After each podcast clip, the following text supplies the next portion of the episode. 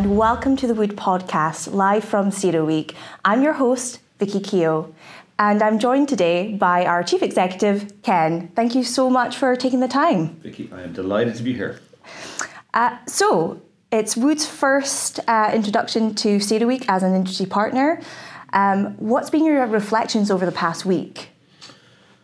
Seven and a half thousand people, um, a huge amount of excitement, a huge amount of positivity, um, a conversation that started about an orderly transition in the energy space. Mm-hmm. And as we went through the conference, it became less about an orderly transition, which sounded a little bit like business as usual, yeah. and became more about an extraordinary transition and how this needs to go at pace. Mm-hmm this needs to happen now. It needs to be fast. It needs to be furious. And it's just going to unlock so much more opportunity for us in wood. I think what was great about it was when you looked at all of the various different end markets, you looked at where people are going to invest. Yep. You looked at the solutions that are out there. You cross referenced that with the strategy that we unveiled last year, and we are in all the right markets, in all the right sectors, with all the right expertise to absolutely be able to shine. So, just an, a real, real positive reinforcement of the direction that we're going on, and it was it was it was actually really really impressive. Yeah i can i can sense the confidence in some of the things that i've been hearing. I do really feel like it puts wood in a position to leverage the strategy that it launched last year. It sounds to me as you said you know fast and furious. We need to get out of cruise control. Um, we need to scale. So, you know, what's next after this conference? Obviously, you've got huge confidence in our strategy, but what comes next? How do we get that action going? Yeah, so I think if you look through kind of the history and maybe put this with the lens of energy transition, um, so w- what is really apparent now is that we have got energy security mm-hmm. and we're going to continue to invest in energy security and we have got energy transition. So now you have policy starting to come behind energy transition. So think of the IRA here in the US, which is going to accelerate investment into various different bits and pieces. So I think the policy piece is there, which has got the subsidy piece, which yeah. is getting the capital piece, which is getting people excited about that. I think the next piece then becomes around being able to come up with the solutions and take the technical solutions that are out there, adapt and make sure that we can get them to scale mm-hmm. at a pace that's going to be able to get us that accelerated momentum on the journey to net zero. So I think I think that's the piece that that, that you come away from it. You kind of go this journey to net zero that we're on. Mm-hmm. Um, the technology that's going to help us get there. A lot of it exists today but we need to make sure that we can get it to scale. We need to make sure that we need to optimize it. We need to make sure that we get better at doing it, that we can actually drive the cost of implementation continuously down as we're driving it to scale. But then at the same time, that journey to net zero is also going to require technologies yeah.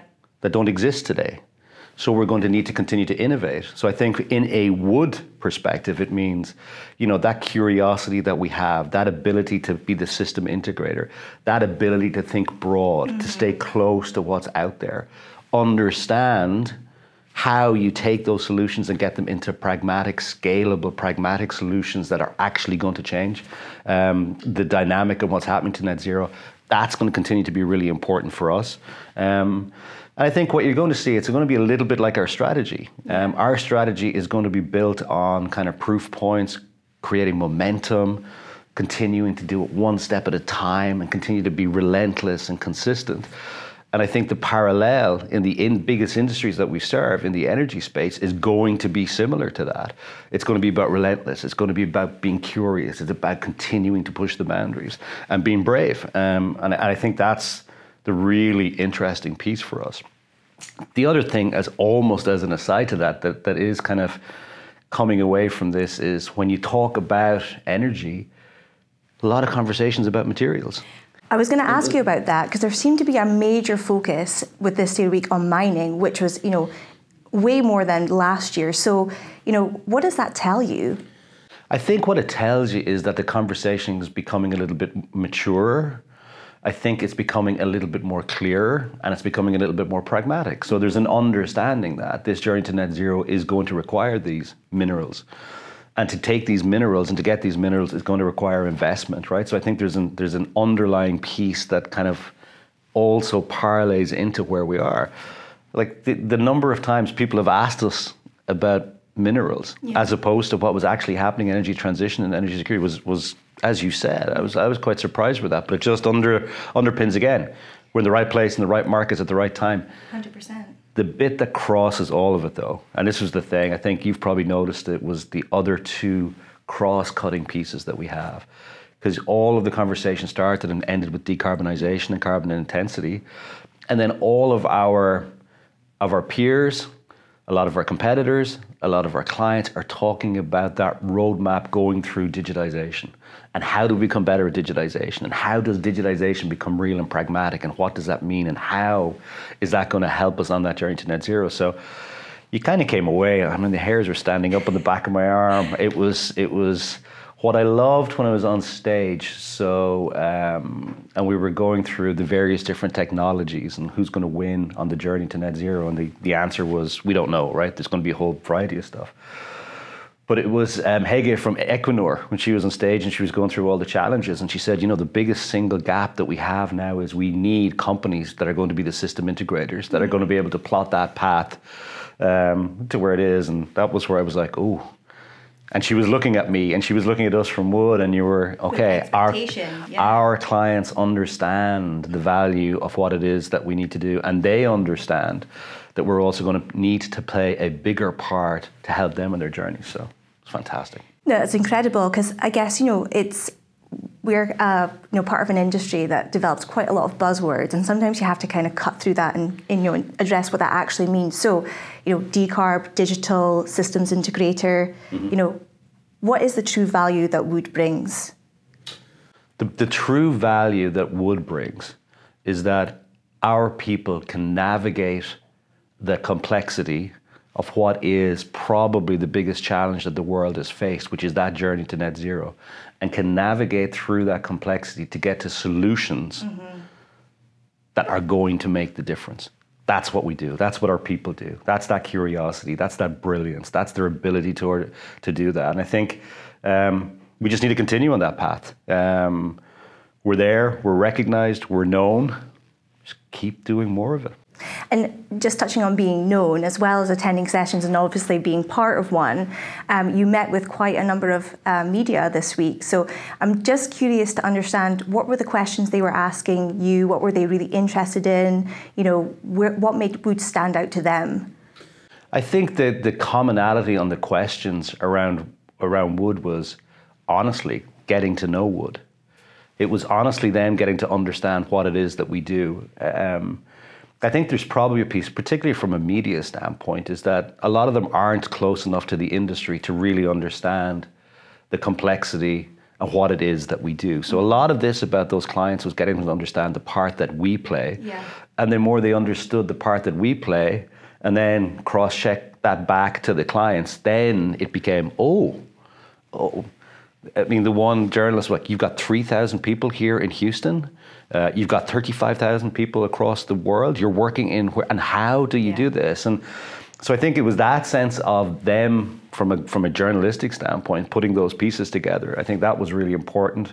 Um, a lot of conversation, you know, from a from a journalistic standpoint, they're trying to get behind what they hear on stage. They're trying to see what's the cut real through the cut through the noise, cut through the the the let's just say the prepared remarks that you may hear in some places and uh, uh, and, and, and areas, and what's the real story behind that? And well, it's, it's, not just the proofs; it's what's the what are the concerns? What aren't people telling us? Yeah. What are we worried about? What are the risks associated with that? So they're trying to to get to that, and they're looking for people to be able to be credible, be honest, and be mm-hmm. transparent in that in order to help the narrative. And I think when you when you that's probably some of the beauty of these conferences as well. It's not the media engagement, media engagement. It's almost less about the on-stage stuff. It's the sidebar conversations that you have. You have with your peers. Like I've met a whole series of CEOs this week, um, and you start talking about well, what what are you worried about, and what are they worried about, and and and I think when you look at our competitors, and I, I start talking when we're talking to our competitors, they're worried about being able to actually have the the people mm-hmm. to be able to go after this huge, massive challenge. Where are we going to get the people from? Where are we going to get the skills from? How do we stay focused and selective in terms of what we're doing, right, to make sure that we're doing uh, as much as we can? And you kind of, that's the actual starting point for our strategy as well is get back to what we're good at, what are we differentiate, and be selective Focus. and be focused. Where are we going to deploy our talent? Where does it really matter? Where is it going to pay off? Where is it going to pay off? Where is it going to provide the best benefit to the world on the journey to net zero? And where it's going to provide the best benefit to the world on the journey to net zero is where it's most complex because that's where we shine. Um, so it's those kind of conversations are really interesting in the sidebar pieces. So that's on the on the on the kind of our kind of peer group um, and our competitors. Um, from a client standpoint, they're a little bit worried about their return on investment. How quickly are they going to get the return on the investment? And are we sure that we're going to really select the best technologies, the ones that are going to be the most predictable, the most reliable, that have the best efficiency on this journey to net zero, um, as well as that in reducing carbon intensity. So I think that's the parallel piece that's really interesting about mm-hmm. it. So I think it's good. So, so let me, can I ask you a question? Sure. All right. So, what was your biggest takeaways from the week? Well, let me ask you it a different way. Okay. What was your expectation coming in, and then what was what was different, or what was what was new, what was exciting, what was your takeaways? So I think you know you hear about CERAWeek and you do have like this you know impression. It's the most important event um, you know in the industry's calendar. You have all the movers and shakers of policy of company um, you know of startups. Um, and so you know you kind of come in and you're you, you've you've got that impression that you're going to be really impressed. And you know what? I really was.